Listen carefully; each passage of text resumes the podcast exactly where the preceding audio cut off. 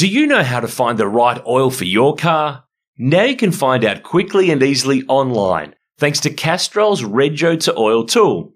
Simply type in your Rego, select your state, and within seconds you'll know the best Castrol products to unlock the edge of performance in your car. So what's your car best suited to? Just search Rego, the number two, and oil and find out. A Motorsport Podcast Network production. Hey there, it's great to have you with me. Aaron Noonan here. Great to have you along for the ride for another week. This is the V8 Sleuth podcast, polished by Bowden's own premium car care, available at Repco in Australia and New Zealand, and a range of other auto stores as well. Now, James Courtney was in great form on part one of his podcast, and if you haven't heard it, jump on and get stuck in there. If you have heard it, well, let's roll on. Let's get stuck into part two of my chat with James Courtney. It goes all over the place. It's just like part one. You never know what you're going to get next. So let's get rolling. This is James Courtney on the V8 Sleuth podcast. When I look back over the last, uh, I guess, 15 ish years, you've had probably one of the highest profiles of the championship over the time. And, and, thinking back to a bunch of stuff, and it was reminded to me with a little bit of YouTubing uh, oh, before no. we sat down. Um, obviously, the Dancing with the Stars stuff. I mean, it's very rare when supercars drivers have gone mainstream, and there's only a handful who go into the mainstream because of their, you know, Lowndes is mm. clearly one because of profile and Skaife, and in the more, you know, the current crop or the more recent crop, you're probably the guy. If I sat there and looked at it, that has managed to move outside the boundaries to the point where you know, the fact is, you know, your personal life ended up in the papers over the journey, and that doesn't happen. No, but what I mean is yeah. that doesn't happen with many supercars drivers because there's not that interest from the media organisations in in writing about it, and they like a bit of salacious detail in the the daily media. So you're one of the few drivers that's had your personal life sort of splashed out there over previous years. How have you dealt with that over the journey? Because it's something that I guess other supercar drivers haven't had to worry about. Yeah, I think um, this comes back a little bit to Brock, I guess. I remember him always saying to me the most important thing is who you are out of the car. You earn your money out of the car rather than in the car. Um, so I've always been the guy that puts his hand up to do something stupid or, you know, to to really build that public profile. Um, because in the end, we're salesmen. We're selling, you know, the sponsors get involved with us because of your profile. That they don't. It's nice if you win the race and all that sort of stuff, but they're more interested in you know, getting the airtime when you get off, you know, being interviewed, um, when you go and do conferences and talking at conferences and things like that, you know, how you're interacting with with their um, you know, the people buying their products and all that sort of stuff. So um, I've been, and I think with motorsport and the way that I probably came through, I realised the value for money and the commercial aspect is so important mm. because without it, you're stuffed. Yeah, and, and like mum and dad couldn't afford to you know take me to all the way to where I went. So I needed to you know leverage and and, and work on those sides of things. So um, I think a lot of the guys now, like like with Shane, if he spoke fifty percent more than what he does now, he would make three hundred times what he makes now. I think you know it's not not everything's about money. I know, um, but interacting with the fan base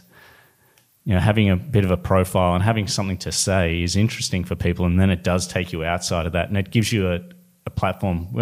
We only can race for a finite amount of time, apart from I seem to be going forever and annoying everyone. But um, it's I'm sort of knew that if I put in this hard work and did these these things and built this sort of tried to well, tried to build this profile, that when the racing's finished, then I'm I'm not worthless anymore. I've, I've then got something to I've built on. I've got a profile. Then I can sort of my next stage in life is already sort of pre-started or pre-planned, and and I can then just walk into something else and, and continue along. Whereas, you know, so many drivers and and I remember Peter pointing this out, and Alan was always pushing, and Neil as well that so many guys come, they win races, do all right, and then boom, they're disappeared, and they you know you see them years later, and not that they're, it sounds bad, but they've sort of haven't really moved on or kept doing anything. Um, whereas if you put in the effort and build a profile and, and you can keep going and, and doing things and you've got a I'm not saying you're worthless, but you you've got value to continue add to Yeah. the sport and, Yeah. and and continue to grow. So, um, so yeah, I've been pretty conscious to do that. Also got three kids that I need to feed, so I've got to do everything I can, and and I think that's a big part of why I'm 43. I'm still in the sport, um, still getting contacted to continue to go further, is because of that value that I can bring. That you know the other guys, yes, the racing is important, but this the outside of the car stuff clearly shows that it's more important than, well, not more important, but it's as important as as the in-car. It all clicks together. The you don't get one without the other, and if you want one, you need to bring the other. It's Yeah. kind of the element to it. Yeah. And because of your work in that area, and I remember Mike Porter did your, your PR there for a Poison while. Pen Porter. Yeah, yeah, that's I him. saw him the other day. Oh, did He's you? still alive. I haven't seen Mike for a long time. Um, long time PR guy. He did all the Peter Jackson stuff during the Philip And Morris Doohan. era, and Mick Doohan and TOCA with Super Touring and Paul Morris's team, and did a really great job. He knew how to get a story that was a story into places, and that helped. You know, that time you were with Stones and DJR, I think it was about that time, and that really helped grow your your profile and and, and get you rolling. And to the point where yes, you've got a you can always say you are James Courtney Supercars champion. There's 2010. There's what I did, and that's nice to have that connected to your name and gives you cred in the sport and outside the sport. But I've always felt that you've never been too afraid to take the piss out of yourself either. And as motorsport, we don't really do that. Like I look at the footy codes and see, you know, some of those players who become almost um, new characters of themselves when they become, you know, panelists or um, people on Fox or NRL or AFL or whatever they might be. I reckon you're the, you're our guy for that. For whenever you do stop, and I'm not trying to retire you, you got a long way to go. got plenty of co-drives and all that, but I can see you in that role as a Pied Piper for the sport, not afraid to take the piss out of yourself along the way. Yeah, fair, I- fair, fair sort of. Yeah, very fair. I, I, to be honest, mate, I can't believe that I'm still don't have a real job. To be honest, like I've come through my whole life just being an idiot, driving a car as fast as I can, and and um, having a good time and enjoying it, and showing the world that I enjoy it. Like I'm not afraid to show that I love what I do, and and that I'm really lucky lucky to be able to do it. And I think. Um, you know, I think a lot of that probably goes back to my upbringing with my mum and dad being keeping me very grounded, and you know, coming from that sort of background that um, you know, you know, I'm not better than anyone else. That's you know, than the guys building the house across the road. We're all the same. We've got two arms and legs. Um, you know, I'm no valued more than them, and and um, but yet my job's on TV and. And um, I have a lot more fun doing my job, so why not be happy and, and, and open about it? So it's um, yeah, I think it's a lot of that comes back to my upbringing. But yeah, I am an idiot. Um, Self-confessed. yeah, but uh, I'm having but life's good, mate. Like it's you know, I'm top side of the turf. I like I said, I get paid to drive a car for a living. There's not much to be unhappy about. It's true. It's true. Uh, and the, the starting point of that whole question, because you've had the profile, because you put yourself out there and done some of those things with the Dancing with the Stars and all that stuff along the journey, it's sort of if you bring your head up above the ground, sometimes it gets kicked off or you get dragged into other places. So, you know, and obviously what, what I mean in, you know, daily media, I'm not talking about motor racing media or specialist media, but it's, you know, finding yourself in the confidential pages about what's going on in your life is, that's probably the, you know, that's the trade off to the other stuff. Yeah, look, it's it's not something that yeah. Sometimes you've seen it and I'm being like, oh Jesus, James, why did you do that, or why did you say that, or um, you know, like with when everything happened with um, Karis, my ex-wife, and myself, that was that was probably a hard, quite a hard time for me because it's when I knew I had to talk about it and have it out there because it was all happening, but being able to myself accept it and, and, and deal with it was pretty challenging. And then also, just sort of as you're a father, you become super protective of the kids and and and all that sort of stuff. So it has been super challenging at times. Um, it's you've used it for what you need it to at other times. Exactly. Um, but swings and roundabouts. I guess. yeah, it's it's all part of what we do, and if you you know if you shy away from it and try and fight it off, then That just you guys just harder. yeah you guys chase. just turn on us and go harder. you guys. It's not me. I'm not writing for the new idea or something. I'm Yeah, not, but I find if I'm you- not paparazziing you in the bloody in If the bushes. if you embrace them and give them what they want, and if you can't give them something at one point, but give them a little bit of something about someone else, it just it's a game, mate. It's a game. It is, so it it's um yeah, it's all about keeping everyone everyone happy and and um yeah, I don't know. I don't know if I've done it right or wrong, but it's the way I've done it. It's how it is. Can't change it.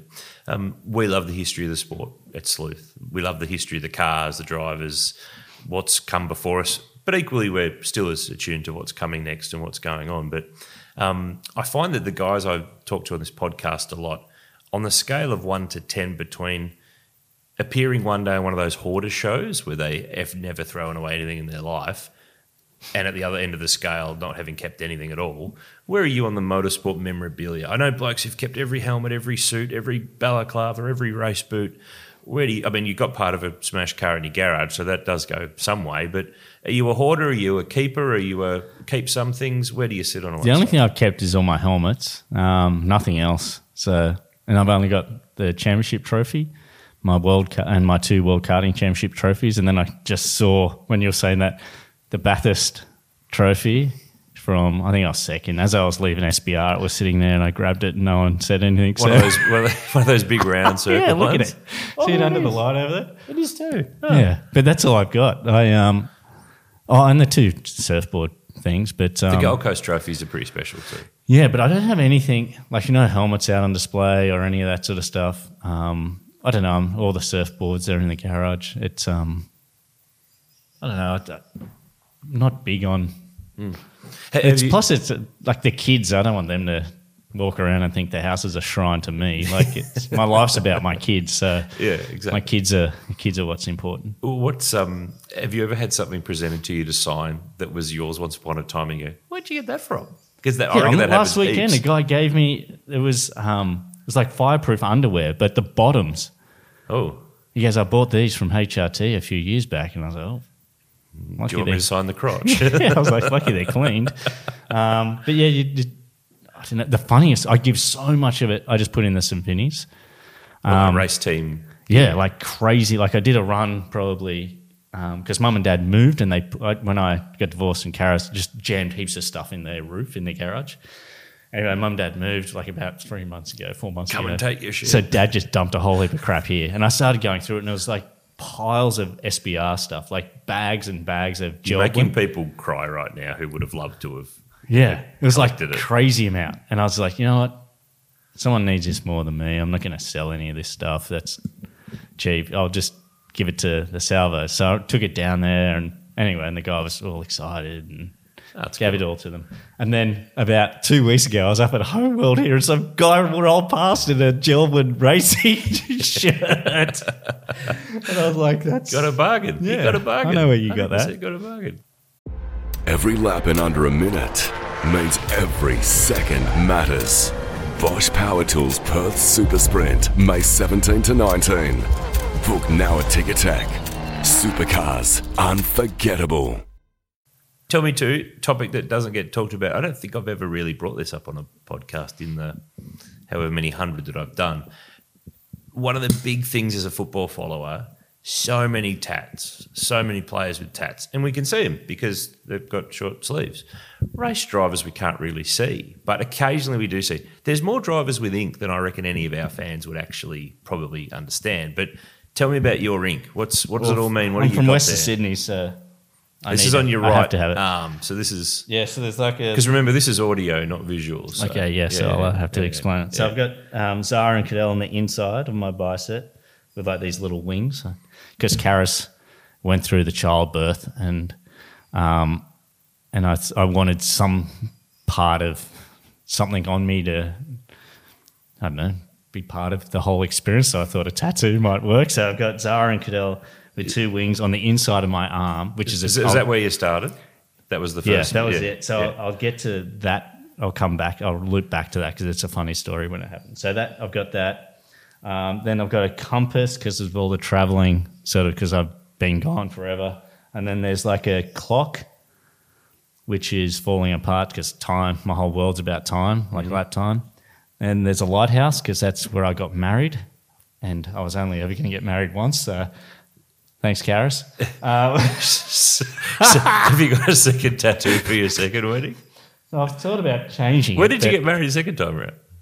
Oh, we just got married at the registry office. We How to did- do a tattoo of a registry yeah, office? on maybe the top Brisbane there. skyline Oh, there you on the go. other side. Yeah, that works. Yeah. But um, then I've got Zara and Cadell standing up in the lighthouse. I just Right. did that. I went to Bali and I got those guys put their Zara wanted a, an emoji love heart, so that's on the front of my bicep. Cadell wanted an anchor, so that's on the back there. Then I And got Kobe's not old enough to request tattoos just yet. no, but then I've got a. I don't know if you can see. There's like a storm now Yeah, around the white yeah. around the lighthouse because of obviously divorce. So I got a storm put all around it. um, and then I've got this hoary little thing on my back, which a mate of mine and I um, drew when we were both very intoxicated, and then I went and got it put on. So What is it? it's kind of like a. I don't know. You might be able to explain. It was supposed to be my star sign. Oh no, Which is didn't. like 69 sort of thing. I do not know how to even explain it. It's like interlocking Hooks. hooks. Yeah. It looks like you've been hooked in the back of the shoulder. Yeah, so it was my mate Danny Lindsay. So So thanks, that's Danny. all his fault. Yeah. And what did- he get one? no. Oh, oh what, you just- you I don't got know it if he and he has didn't? now. Oh. But no, he, he was like the cool drawer when we were when I was young and I yeah, just I just used drew to it and- trace stuff. That was Yeah, my, so- my ability. But yeah, going back to this. Yes, yeah, sorry, loop back. so loop the Zara and Cadell with the wings. So the wing tip goes, as you can see, right up into my armpit. it does. So I was laying there, and old mate sort of, my hands sort of stretched out, and he's sort of standing over my, The tattooist, you mean? yeah, Stat, tattooist. My arm's sort of down between his legs because he's sort of doing it. Anyway, and he does the whole thing, and then he comes up into my armpit, and he's sort of doing it. And my hand twitched and hit him sort of on the ball sack, and I'm like, "Oh fuck, sorry, mate." and he just sort of looked at me. I did not guess where this was going. and he looked at me, and I'm like, "Oh, sorry, man." That was- Involuntary that was- movement. That was weird. Anyway, and then he's doing it again, and my hand sort of like flapped around, and he just looked at me. And this guy had like tats, like he looked like he would rip my head off, and mm. just with one hand. Anyway, and he looked at me, and goes, "Mate, I'm not interested. I'm not that way." And I'm like, oh, I, I, I don't know what's happening. I'm all right. And anyway, I did it. And he sort of zipping around there again. My hand flapped him again. He stood up and he said, mate, do it one more time and I'll fucking drop you. Sorry, I probably can't swear. It's all right. We actually have had people who get disappointed if we bleep it out. Okay. So then I'm then I'm like panicking. I'm like sweating because I'm like, I don't know what's going on. Blah, blah, blah. And then anyway, does it again and it hits my hand moves again, it hits him and he jumps up and I jump up out of the thing. And I stand there and he's like, Sit down, you idiot. It's me doing it to you. Look, watch this. Rant, rant. And as He he's like it's hitting like a point. tendon and moving my hands. But, yeah, so He had you a little nervous, though. yeah. Had you a But, little nervous. but yeah, so I've got a bit of ink. I'll probably get something else for Kobe and Tegan, but um, I don't know. West of Sydney, it's what you do. It's like a because everyone's like, why don't you get the lighthouse covered up? But it's the journey. It's my life. part I wouldn't it. change. It's the story. Wouldn't change anything in my life. I think everything has happened for a reason. It's made me who I am now. If I changed anything, it wouldn't be right. I wouldn't be me. I like You'd me. be you just on a different path. You'd be somewhere else. yeah, but might I'd not be sitting at your kitchen I'd be bench more right of an now. asshole, maybe. Possible? Is that possible? Definitely, I'd Oh, reckon. Okay, okay. let's let's not do that. That's not a good thing. That's not a good thing at all. We touched on this earlier, but um, you did a bit of support commentary with me back in the day. You did a little bit earlier this year. It's enjoyable. I actually really enjoy your work when you'd get behind the I like microphone it. because I don't think you know what's coming next, which is the best part of it all, and it brings a bit of that color and a bit of life to it. So, and I'm not saying this, and I'm not bringing this topic up. I'm not trying to retire you. I'm not Hmm. doing any of that. But when you do stop driving and you're not doing enduros anymore, or if you are still doing enduros, however it works out, what's your motor rate? Because clearly you're you're a racing guy. What's your next motor racing? I don't see you being a team guy, like working on a team, or um, I could see a media type of role in that next wave of guys who have been in the sport and come out the other side to maybe pick up the baton from you know some of the, the other former drivers who've been doing it for a while or add into the mix. Is that where you can see yourself fitting in, or right now you haven't really thought about that? Because I'm, I've I'm definitely really I'm really interested in what the next part for you is and what you you know where you roll into the sport if you're doing the sport. I'm not trying to make hmm. sure that you stay in motor racing. If you want to do something else, No, by I, means, go I for it. definitely have thought about. it. I like you said, I you enjoy doing it, and I I love doing it. I even we did it back in the day. I think we did some. yeah, Formula Ford stuff. I don't even can't even remember what categories we did. Like development series with, I think. I mean, so far back. I mean, McLaughlin was young in it, and Percat, and Yeah, Now Mostert, and whoever else. So that's how long ago But it no, I. I like doing it, and it's funny. Like I remember the whole time Garth and I were teammates, we would sit and watch we used to call it the co-driver cup, and like with the enduro time, and would because whenever we would only ever see our cars driving when we sort of that time of year. So we'd sit together and we'd commentate and, and joke about it, and everyone would be laughing at us because we'd have little bets while while it was happening, and and um, I loved doing it. And this year, like back then, I did it with you, and this year I've been doing quite a bit. Um, I, I I get so excited. I'm pretty animated, and, and I call it for what I see. And and um, I'm an emotional guy, so I, I'm up and down while it's happening. And and um, yeah, I, I like doing it. So 100 percent when I'm done, I think it's a very good. Um, very good uh, character reference, or how you sort of explain you're the wordsmith.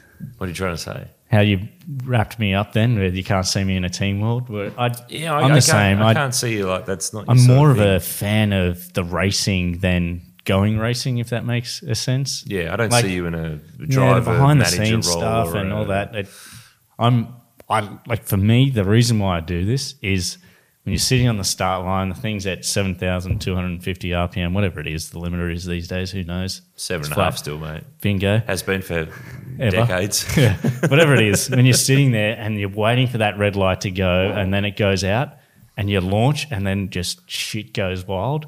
That's what it's all about. That's what our sport is about. That's what. That's why I'm still here doing it. You'll never replace that that rush, um, and I think being part of that and watching it live with the commentary and explaining what I'm feeling and what I felt before would be would be something that I think I could give a lot and sort of see myself continuing down that path. So, uh, so yeah, We'll see. we'll see. You never know. You never know. This year's your 18th Bathurst 1000 star. For zero wins, I wasn't going to say that. you were alluding to it. No, I wasn't alluding. I just made a statistical record fact, and you jumped to the next bit. But it's there's been a few close calls, like really close calls. Hmm. A, a couple of podiums that you know we're talking seconds of the difference between a trophy that's on your wall here that's Hmm. I didn't see on the way in versus a bigger one um, from some of those races. The Stone Brothers, I think it was two years in a row or three, Three. years in a row. You finished on the podium between one with Cedo and then two with David Besnard. Yeah. That was that were really close. Were they the best chances, given that you did No, finish on I the podium? Or were there a couple other years that you had a better chance? I think Murph and I had a really good chance one year. was it the year and he crashed, or the year after? The year the car didn't finish. Well, he- I don't like to blame Murph It didn't for finish things. because it crashed. It, he parked on the top of the hill. Okay, I he think were- permanently parked at the top of the hill. All right, I'll rephrase it for you. Don't, I've balls, I've done things as well, but um, but I think that was a pretty good. I think we're on for a really good run then with Aussie Jack Perkins when the engine blew. 2018, I think that was quite early, wasn't Yeah, it? Yeah, we were super quick that year. Um, I think the one the year I reckon it must have been oh eight. It was my last year with SBR. We were we were really quick. But Bezzy had a drama in the race, and he thought the roll bar was broken. We lost a heap of time, and then we had to come back through. But yeah, that I remember this first stint just driving off, and I was going. You go up mountain straight. I remember you did. You just and you led go down, and as I turned into turn two, I couldn't even see him over the hump. And I remember thinking, "Fuck, we're on here. This is it, boys." Wait, How Um, many drivers have had that at oh, Bathurst on yeah. their day going, oh, this is the day, this is the day? And But yeah, it turns out it wasn't the day. But yeah, it's it's killed me. It's but that's the mystique of the place. But then you get guys like Garth and whatever have won there heaps of times. You're like assholes. Mm-hmm. Just But, want uh, one. Yeah, You I just want one. I've had my whole career, and that's the one big event that Mm. I haven't haven't touched. So it's um definitely hundred percent. I'll feel that I haven't succeeded if I haven't ticked that one Mm. tick that one off. 07 was another one. In the wet, late, you, Oh, Lowndes, Johnson, Murph. It's one of my favourite That was cool. That was epic. Like, not wet, wet, but drizzly and the, slippery. the and- lines were wet and uh, yeah that was that was pretty crazy that was good Great TV. across the top i Stunning remember watching because i think i was behind lowndes and watching you sort of as you come is it where you run along the wall is it mcphillamy where you go through the grate and you come out and Hmm. Yep. you go along that bit Yep. i remember i was always you sort of because the it gets wet next to the wall and it takes a long time for because the white line and the shadow and all that sort of stuff Doesn't dry out very quick. Yeah, so I remember I'd come up and I'm sort of staying to the inside of that thing, and I saw Lowndes go over the other side, And I remember opening the steering and thinking, oh, it must be all right. So then I've sort of come out behind him and followed him. And then as he's gone back across it, he's had the world's biggest slide. And I, I remember thinking, holy shit, hang on, boys. and, and exactly the same thing happened to me. But it's, um, but yeah, that was, uh, that was a, that was a cool event. The They're all good up there, mate. Even if you have a bad day, Yeah. it's, awesome still to be a part of it's that. still pretty and you'd see some crazy sights like I, my I can't I've got no idea what year it was we go out in the track because they do that driver parade in the morning in the back of the cars. yeah Yeah. and I'm looking and I see we go across and there's this big guy like he is a big fella and he's yelling and cheering I wave to him we go around you know we start the race sort of have a bit of a look over he's still cheering like because you look like it's weird you look at shit, stuff like The, the stuff you notice while you're Yeah. actually racing so, flat out. as we went through the day I just kept having a look at this critter and seeing and he how was, he was still in the same spot. by the time the last stint come, he was passed out, and they'd put like a witch's hat on his head, and he had like all these beer cans stacked up around. this? Where was he sitting? It was like as you come out of the, it was down as you go dropping into the grade. He was sort of like just over there on the right, so Yeah. as you drop in. So Yeah. before, I was, Reed was dropping in, sort of having, yeah, having a look over, and I'd see him. And by the end of the day, he'd passed out and they'd stacked stuff on his head, and he missed the end of the race. But It's only the most one of the most treacherous parts of the circuit where you're flat out and all your attention should be on the bitumen. and you're see what this noticing up to all through the day. It's weird. And if my the other thing that's strange, if my dad goes to the event, which he never does, I'll find him in the crowd. Like, where's Wally Speck? Yeah, it's weird. Like While if you're- he's, while you're on if track. he goes and watches at a corner or something, I'll see him. I don't know. It's weird. no. All the way from when I was karting. I think because you're programmed when you're little, like when we were karting, because your dad would give you signals with the tune, how to tune it, and when to push and when to slow down. So I don't know. It must be just a thing, like subconsciously. if built he's in. there, I'm like scanning for Tuned him. in. Yeah. It's cool. It's cool. Um, one of the other ones that, and the DJR, so you only did two Bathursts with DJR. And Yep. I think the the 09 year was with Stevie Jakes. That was the last year that you could drive together with your full time teammate. And there was a, I think there was a clash at the top of the hill uh, when it was a bit slippery. But Yeah, and junior qualified. And who qualified? Stevie. Oh, what'd you call him? Junior. Oh, I thought you said, I thought you called him Jimmy. I was going to say No, junior. Jim, Jimmy Bean Jr. Because that was right when it was all turning to shit with Charlie, and that was right in the heat of it. Right, 09. And Dick's just It was already "Ah, started. My boys qualify. Car 17, he's driving it. Yeah. And and then the next year you don't have to worry about because you're in 18. Yeah. And you and Luffy, but I think the splitter broke apart early, and but you still finished fifth or something, and that was a crucial round to pull together the points to Hmm. keep you ticking for your championship. Um, the other year with Murph, I want to talk to you about. There was an electrical drama in that HRT car all Oh, day. a steering wheel. But I've Was always heard there was a story going around that it was connected to the TV equipment that caused the issue. Is that true? Yeah. Like the in-car cameras and all that stuff Yeah. basically fried your car. Yeah. How? I don't know. I'm no electrician. I was but they- say. yeah, I remember them telling that to us. Because I remember that. Yeah. There's all dramas and it wasn't working and it'd come on and off. And Mm. yeah. Thanks. So love carrying TV cameras.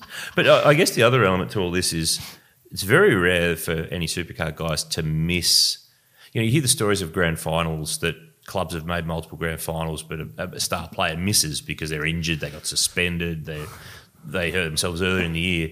But you you know, Garth was one who missed out on a Bathurst when his, his car was crashed, and, and you missed out obviously in that 15 year when you you'd had that injury from Sydney. And I mean, bad enough that you had to miss Bathurst and watch and not be able to be a part, but Russell Ingall took your bloody drive. I mean, Yeah, that's- seriously, the enforcer. He was out then, but he was straight back in when there was a gig going. Yeah, I know. And then then Mostert crashed that And next he's thing, and then he was replaced him back as in well. theirs. He was just the fill-in for fill-ins. Yeah, I'd like to say super sub, but I don't know the muscle. I remember being in the truck and him and Jack just having a massive blow up, and Russell saying to Jack, "Will you fucked sand down with your shit set up? I'm setting it up for here."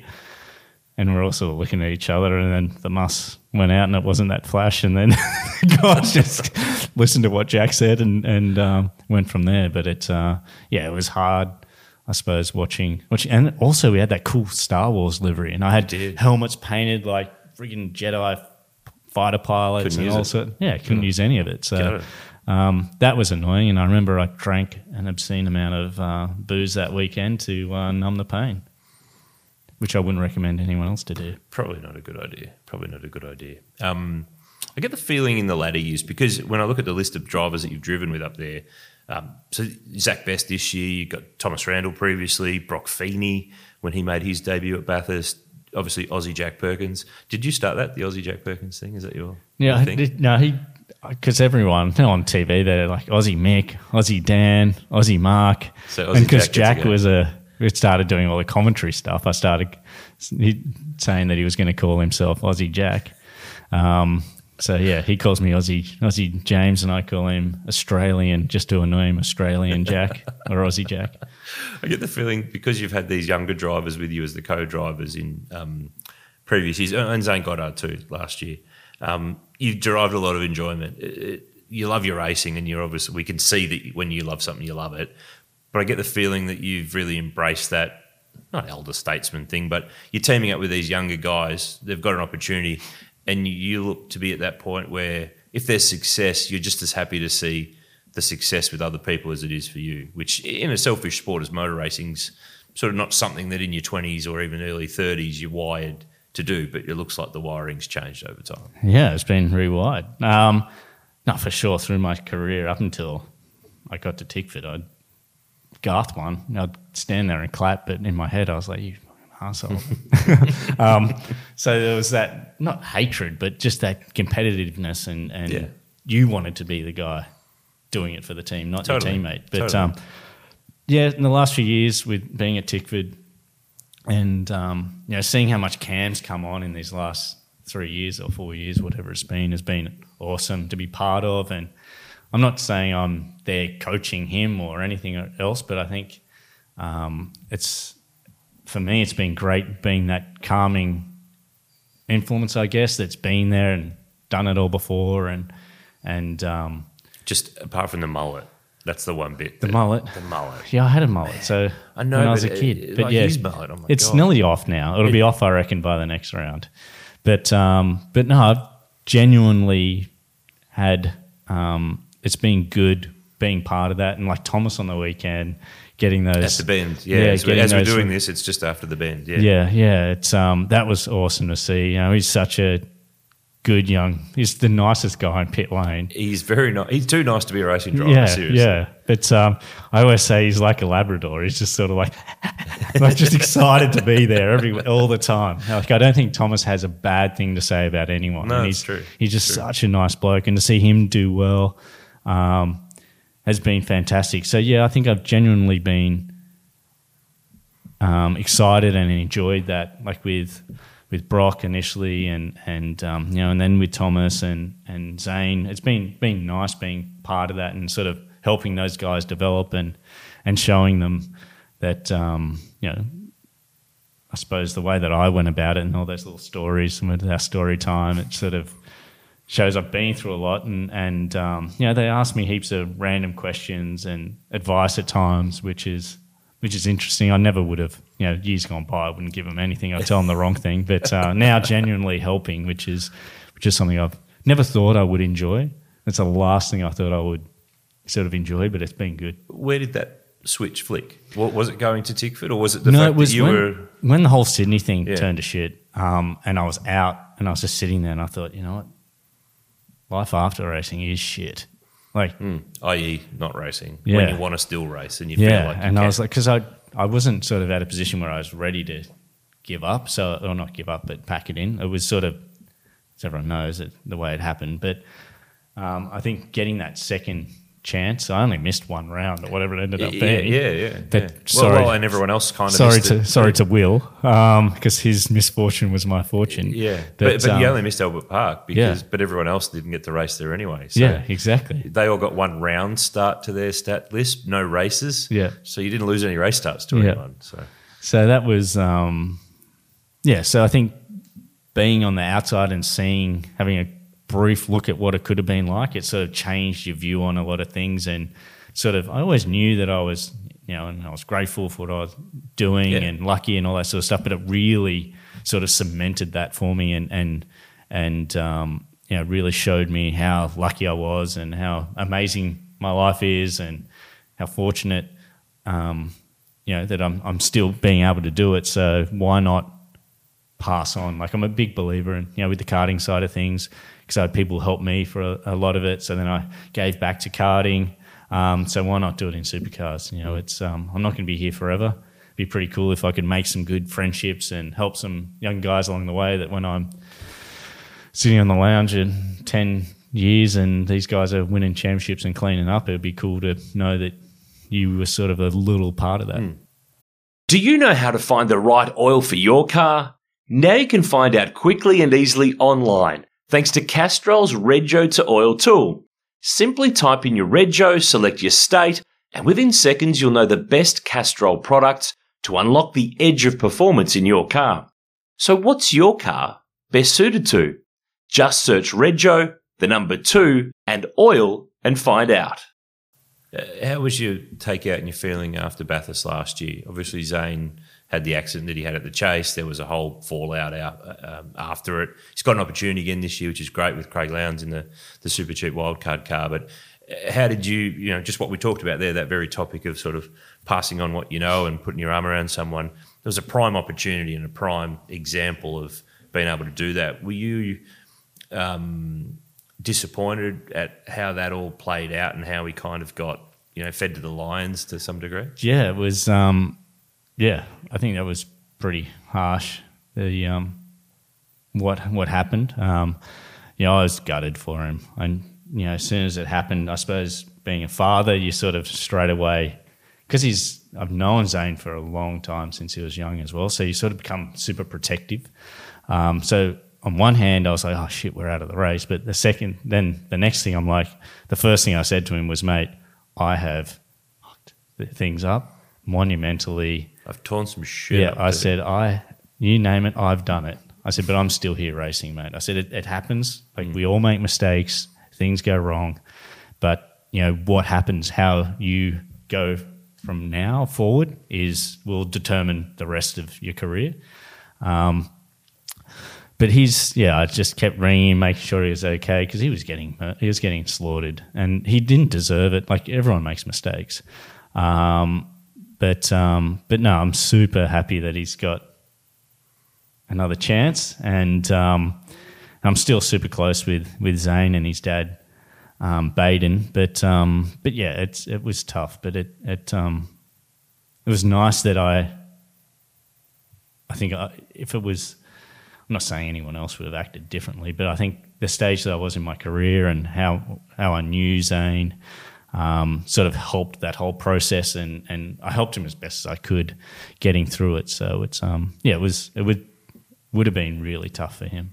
You mentioned before too, as part of the evolution of James Courtney, for want of a better term, that Team Sydney thing that ended, you know, as quick as it began. I think what was it Adelaide, and mm. that was that was it why why'd you go and do that? Why did you leave Walkinshaws? Was it that you had to leave Walkinshaws? No, why I think I'd done. I, we'd had nine years, and they were great nine years. Everyone was so the relationship was there, and um, I just felt it was time to try something else. Um, I didn't want to get to a point where we started resenting each other and and sort of Finish pointing the finger you, at each other, yeah. and so I sort of figured it was it had run its course. I'd tried my hardest. Um, you know, it was time for the next stage and what we were trying to do with the whole Team Sydney thing and how it could have gone if things had been played slightly different was could have been amazing for our sport um, and really, really been really good for for everyone involved. So um, that was the reason I sort of went that way and you know quickly realised that not everyone that was involved in it wanted the same thing. So it's um yeah, like I said, didn't last very long. Mm. I've got our National Motor Racing Museum couch racer questions, which we oh. do on this podcast, which is a chance for the fans to ask their questions. And I did have a rifle through these and was half expecting to see James Courtney's name appear on the list asking James Courtney a question. I was going But I was to. somewhat disappointed not to see that. I was going to ask you a question. If if you were going to ask yourself a question, or was it to ask me a question, or were you going to do a Dorothy Dix that I could ask you about yourself? No, I would have just, I, I probably would have said, Do I have to do this? Bit late now. yes, you've just done uh, nine tenths of the podcast. Or, or, yeah, or I would have asked you to be nice to me and it I've been nice to you. You have, Nooch. You have Have- been. I've been quite nice. I haven't got to the good stuff yet. Uh, first question on this list from our, uh, I was going to say readers, readers of the website, listeners to the podcast, is a man who is known as the ladies' man. He is from Beauty the Geek. He these days he works on Power FM in Ballarat, my uh, hometown. Uh, Lockie Mansell. Lockie asks that you're a massive Penrith Panthers fan in the NRL. Oh, they won last night too. What's your favourite memory in your time supporting the Panthers? He Have you been in he any actually grand wrote to me this or- morning. We actually Penrith played Parramatta, which is his team, Right. last night, and they smashed us. Like it was a joke. So I don't really want to be answering this. Last night is definitely not my Okay, that's favorite not on Penrith the moment. list. But um, But what is on the list? I think being a kid in Penrith, I think I was in maybe 10 or 11, and when Penrith won the premiership, and they came to my school, or they came to the school next door. To, we had two schools beside each other, and they went to the school next door. So we were able to go in and see the players, and that was um, that was probably my coolest Penrith moment because I was a kid and they just never like it. gods. Loving it. Just Yeah. totally big fan. Big fan. Um, have you adopted an AFL team? I haven't. I could lie and say I had, but I with Jeld-Wen was St Kilda, and Holden was Collingwood. Um, you got dragged into some wear a jumper, go and have a kick with the boys type yeah, PR stuff. Yeah. Yeah. My best AFL memory. I've got an AFL memory. Go on, give me one. So it was I do. 2010 Australian Grand Prix Mm-hmm. because St Kilda played the Geelong guys, Cats. Scotty Sinclair, who was my engineer at the time. Yep. and I had to go down, you know, to the Jeld-Wen Who- box. who is a shocking Fremantle supporter, by the way. He loves the Dockers. Yeah, but he's mad AFL. So he's Yeah, explaining the game to me. Anyway, this guy catches it right in front of the goals. Do you call Mark. it goals? It's a mark. Yeah. Yeah. And this guy, like it's within two meters of the line. So he just boots the crap out of this ball and it goes up into the third tier of the stand, like into the top. It's three tiers, isn't it? Yeah, yeah. Uh, which ground? MCG. Yeah. Yeah. And old mate jumps and catches it up in the top. And Scotty and I are looking and then um, they're all cheering and we're laughing. We're watching him and we're in like the president's club thing. Everyone's got suits on. Everyone's sitting down and we're sort of standing at the window. And we're like, and then uh, they're all sort of, his mates is like pushing everyone back. So this guy's about to kick it back off the third tier. So the guys that's are down the bottom cheering because they scored.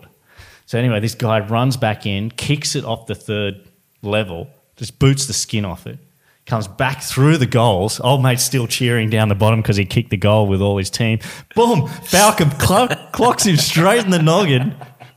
Imagine getting kicked in the head from the third tier. Tears a long way down. old mate goes down, and I just pissed myself laughing. We're like killing ourselves in the President's Club. Everyone looks over. Anyway, it made your footy show the next week. It was that was that's my one AFL memory. I that was, was waiting awesome. for you to launch a bit of 12th man, then a bit of whooshka, cop this, he says. Mate, it just cracked him. Absolute corker. Just uh, got to be careful when the ball comes back. Uh, Richard Westhead, can you ask James about his time with Toyota in the Japanese GT Championship, I think Super GT as it's sort of more frequently known, and what are your highlights from that part of the career? Those cars must have been cool to drive. Yeah, they were awesome. They were like, um, yeah, big flat bottom, air, um, ground effects, turbo, or maybe the Nissan was per. We were naturally aspirated. Yeah, Um, Supra, you had a Supra. Yeah? Supra. So a guy actually gave me a model, um, came with a model last round for me to sign. Oh, cool. Yeah, that was a bit out there. Um, they, those cars are amazing. They're um, they're like Formula cars with bodies. So it was uh, that was probably because I went from karting to Formula Ford, Formula Three, all that sort of stuff, and you sort of forgot. Like I loved the racing, but I probably the racing becomes more about the qualifying and and um, you don't race. It sounds weird, but you're not really racing wheel to wheel because of the wings on the on the um, Formula car. cars. Yeah, because there's so much turbulence from the car in front. And when I went to Jap GT, it was the first time you could race nose to tail again because they had um, full flat bottoms. So it sort of sparked up that love of racing and wheel to wheel combat and all that sort of stuff again. And probably in the end, what drove me to come back here. Because you drove those. Yeah, and I was like, Sort of got you, all. I was I like, like bang, this- yeah, I I was like like, this is cool. We can ram each other and race close and all that sort of stuff. But those cars were so good to drive. Was it one of those scenarios? I remember you telling me at the time that you you had a, a Japanese co-driver who was, and clearly the manufacturers were a big part of it all, but you kind of every time you got in the car, you knew you had to claw it back because he'd lose the time. It was like like, like the GT races have with the Pro and the Am almost, where you were having to sort of constantly make up time. Yeah, exactly. And we never had to do like there was no debriefing at all. It was you just get out of the car and the teammate, the Japanese guy, would be talking with the engineer, and you just sort of stand there and I'd make a change. You get back in and drive, and then he'd have a go. Then I'd change something. So it was all it was all very bizarre in that way. Um, So your Japanese language skills were. I could order a beer. Um, that's and that, that matters when you down. need to deal with understeer, yeah, doesn't yeah. it? So that was about it. But it's um, but no, the cars were amazing, and it was a cool, cool, cool time. Very cool time. Brad Piggott asks, he'd love to know what was your favourite go kart track growing up. Um, Easy Yeah, rally. that's what he said that you would Bingo. probably say. I know. I saw a picture. It sounds like I troll my phone about. Would have been a month ago of a drift car on there, and the place was wrecked. Oh, what? Yeah. Is it still a kart track?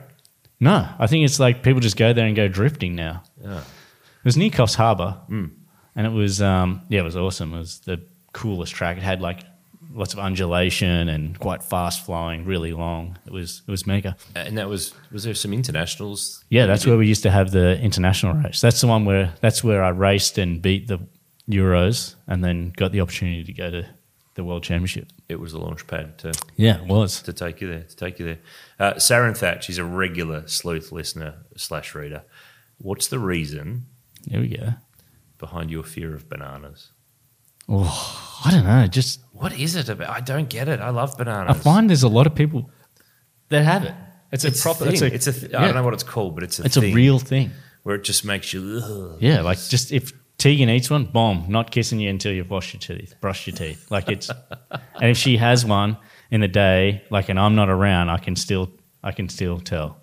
Really? Yeah, like What, the only like time a I, lingering effect from hours ago. yeah, the only time I can ever have any or any sort of interaction with a banana is when I have to mash it with avocado or something for the kids. I What, remember not doing it for Zara and Cadell, and I'm just like, Here, yours. yeah, Not even a smoothie. no, nothing. I Not can't even eat those banana flavored lollies, Which is banana paddle got, which pop. have got no banana in them. Yeah, no, none of it. Wow. None of it. Maybe it's the shape just going in my mouth, which is awkward. Uh, uh, anyway, next question.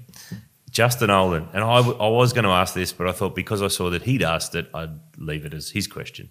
How did Frank the Tank come about? Well, it's from the movie Old School. I know it's from the movie Old School, but why did you adopt it, and how did you adopt it? So I remember I was at home watching a movie, or maybe we were away at a race. We were watching it with Mikey Flynn, who was my number one, and Benny Croak. They were my two mechanics at SBR.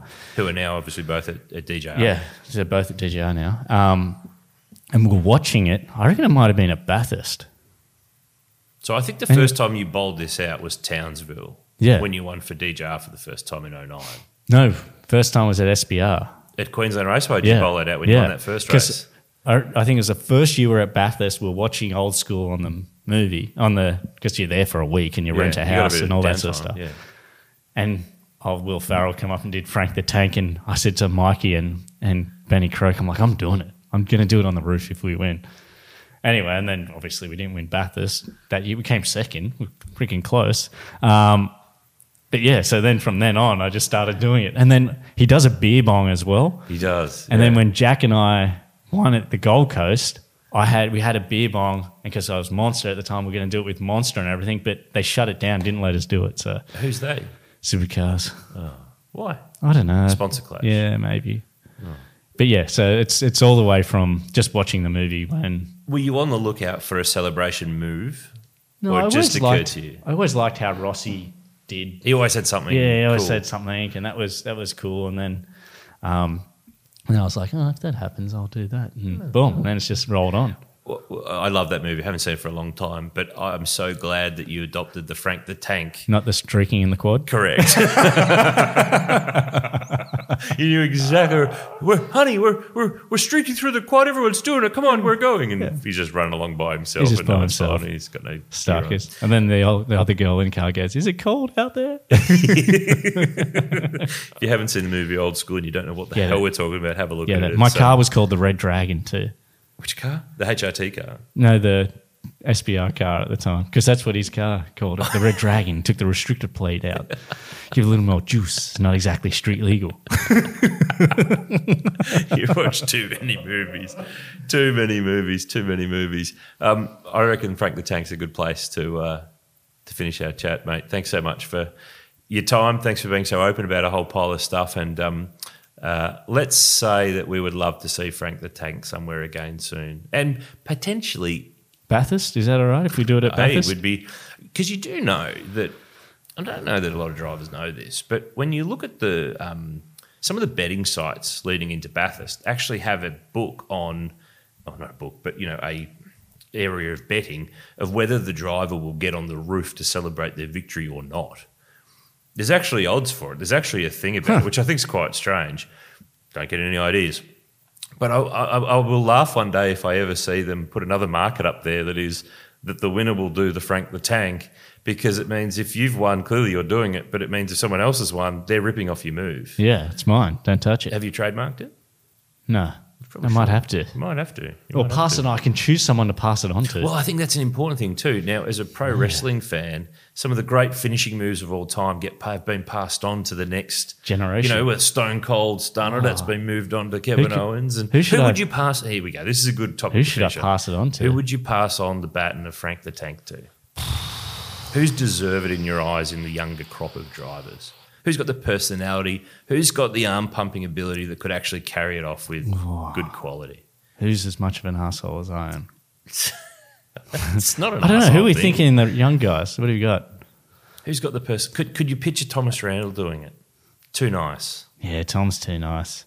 Um, I don't know. Cam Waters would he adopt it? Cam. No, Probably he's not. He'd be a bit too cool for Frank Too the cool for Tank. Okay. Um, Um, Brock.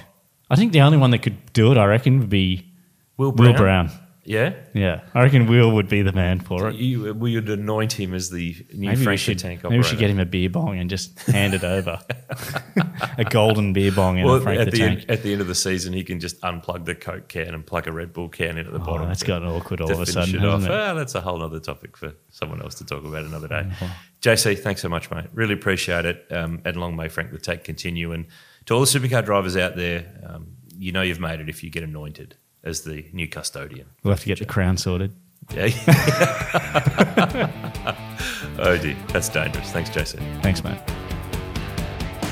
Well, how good was that? James Courtney in fine, fine form. I, well, as you could probably tell, really enjoyed that podcast. I hope you enjoyed listening along. A big thank you to James for opening the doors at Chateau Courtney and uh, a few stools around the kitchen bench. Much appreciated. It was good fun. He's a bundle of energy, isn't he?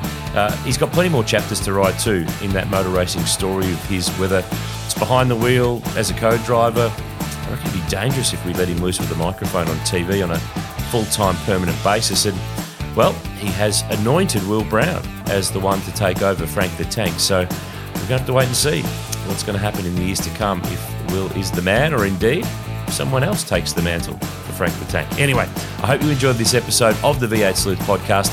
We've got plenty more great chats lined up for the upcoming weeks. Thanks again for your support and for tuning in, and I'll chat with you next time. Do you know how to find the right oil for your car? Now you can find out quickly and easily online thanks to Castrol's Rego to Oil tool.